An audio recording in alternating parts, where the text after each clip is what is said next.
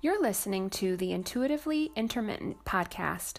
Whether this is your first time joining me or your hundredth, thank you for being here and being a part of this important conversation.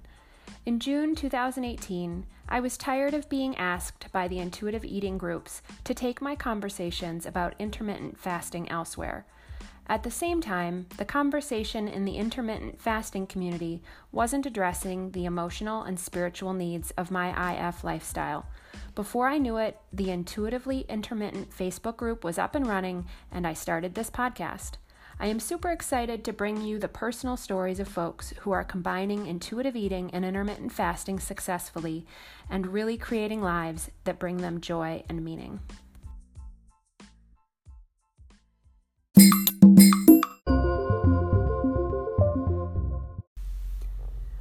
Hi everyone, uh, Andrea here, and I decided that I wanted to check in.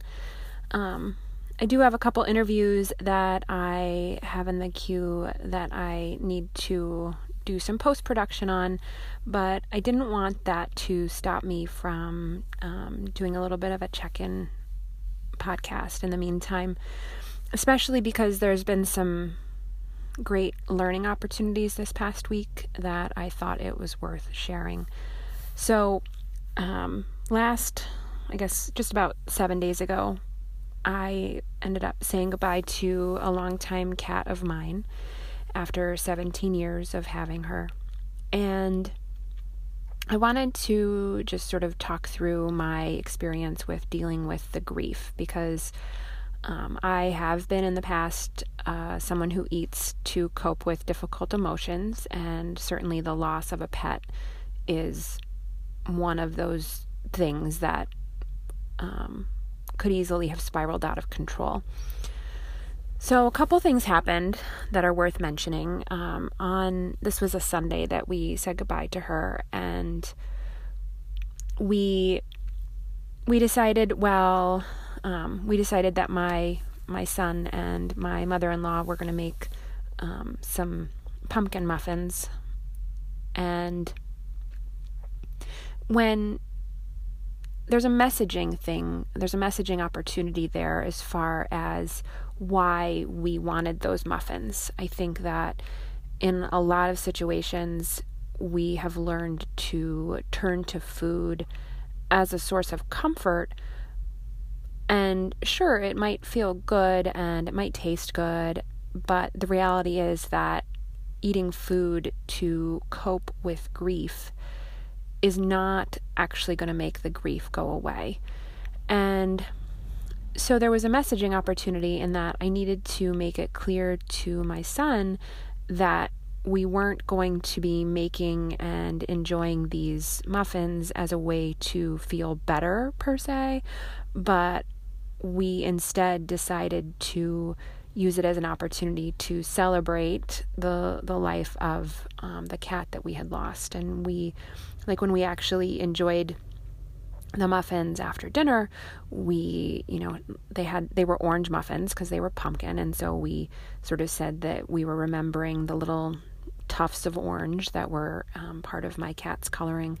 And then also we you know we cheersed we that sounds so silly. Like we literally took the muffins and like did a little like it would be a clink if there were glasses but we we cheers with our muffins and we remembered our sweet kitty and um it was a way of remembering the sweet things about her even though we were sad and so i think there was a the the messaging opportunity there was really just that you know, it is okay to have food in times of celebration or sadness, but we need to be clear on what role they're serving. And um, and in this case, it wasn't that it was going to make the grief go away.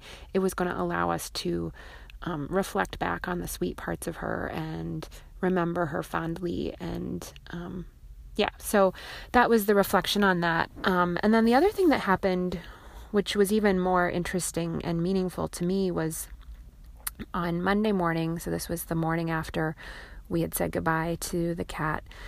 I I was in a lot of physical discomfort. Um, and like I was having a hard time breathing. I was dealing with some abdominal cramping. And I just I felt really off, and I reached out to Dr. Kelly Caserges, who's part of our Facebook group, the Intuitively Intermittent Facebook group, and I private messaged her, and I just asked her, you know, like what. Um, she's a functional medicine doctor, and I asked her what organs in our body are um, I don't the word isn't most responsible. I'm I'm sort of uninformed about all of the logistics, but if if I'm dealing with stuff in my body, where does grief manifest when it comes to my organs? Is basically the question I asked her. And she said that grief and yearning and I think even sadness, I don't I don't recall the specifics now, but that those manifest in our lungs. And you know, having that information and reflecting on where I was feeling discomfort in my body, I had extreme tightness in my chest. And it was uncomfortable to be breathing deeply. And um, like I had some tightness in my shoulders, even though like I hadn't done any sort of you know strenuous physical activity or anything and so having that piece of information about my lungs um, really was helpful to sort of put it in perspective like okay my body is processing this grief and that's okay. And then the the abdominal cramping though was a little bit trickier. Um, i would have said that it was maybe in my diaphragm area so i could see that being related to breathing and whatnot but it was it was so bad that i almost like i told my my manager that i wasn't sure i was going to be able to work because i was in so much physical discomfort and I was, um, you know, I still practice an intermittent fasting ish lifestyle. And so I wasn't planning on breaking my fast until probably lunchtime, let's say, although I, I, I wing it most days. But it was only at this point, you know, 9, 9.30, and I wouldn't have said I was hungry. Like, I was physically really uncomfortable, but I wouldn't have said I was hungry. And so I got to the point where I told my boss I might have to leave and and then, you know, I thought, okay, my body is processing this grief. It's also in a fasted state. And even though I'm not hungry, maybe food would actually help my body. So I somewhat reluctantly went to our snack cabinet, and one of the things that's available in the snack cabinet at work is oatmeal. Most days there's some oatmeal available, and so I heated up my some oatmeal, and I was getting ready so it was um like add water to the oatmeal container and I was like I really wasn't into it, right? Like I it didn't smell good to me, it didn't look good to me, but the flip side was there really wasn't anything that I would have said I wanted at that moment. Um, but at this point like I was just desperate. I was like, okay, like if I don't if if I don't do something that helps my body feel better, I'm not going to be in a position to work today. So even though I wasn't actually feeling like eating, I took a bite of the oatmeal and I ended up eating the oatmeal. Um, and after, I don't know, about a half hour, I started to feel better. And I think, you know, I, I can't know for certain what was going on in my body, but I think that the processing of the grief was causing just everything to be tight. And not having food in my stomach was making my digestive system even more stressed. And so I by giving it some food to process, everything relaxed. My digestive system started working like it needed to and I was still sad, but at least I wasn't physically cramping anymore.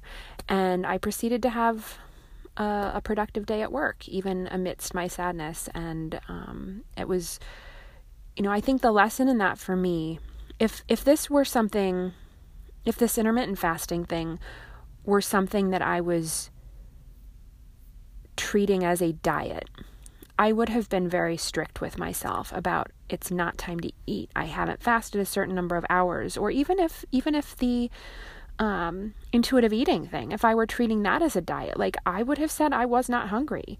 And part of, you know, one of the principles of intuitive eating is that you're honoring your hunger. Well, in this case, like if I had honored my hunger, I would have said, like, I shouldn't eat. And so it, I really view this journey that I'm on to break out of diet mode as an experiment. Like it's an ongoing daily process of figuring out how to listen to my body and interpret what it needs and try things out. And in this case, that actually was what my body needed. It needed a little bit of food to help it process things. So I hope that there's some something in this story that resonates with you. I would love to hear about it. Um, and if you are interested in conversations around these types of things, you know, how food and emotions and all that stuff plays into our lives, definitely check out the Intuitively Intermittent Facebook group. It's a welcoming space for folks, whether you're um, intermittent fasting or not. And more and more, I'm thinking about it as a group for intermittent eaters, which, unless you're eating 24 7, you're an intermittent eater too. So, um, yeah, check us out. I would love to have you as part of the group and to hear your thoughts on on this episode and on your journey to food peace overall. So, thanks for listening.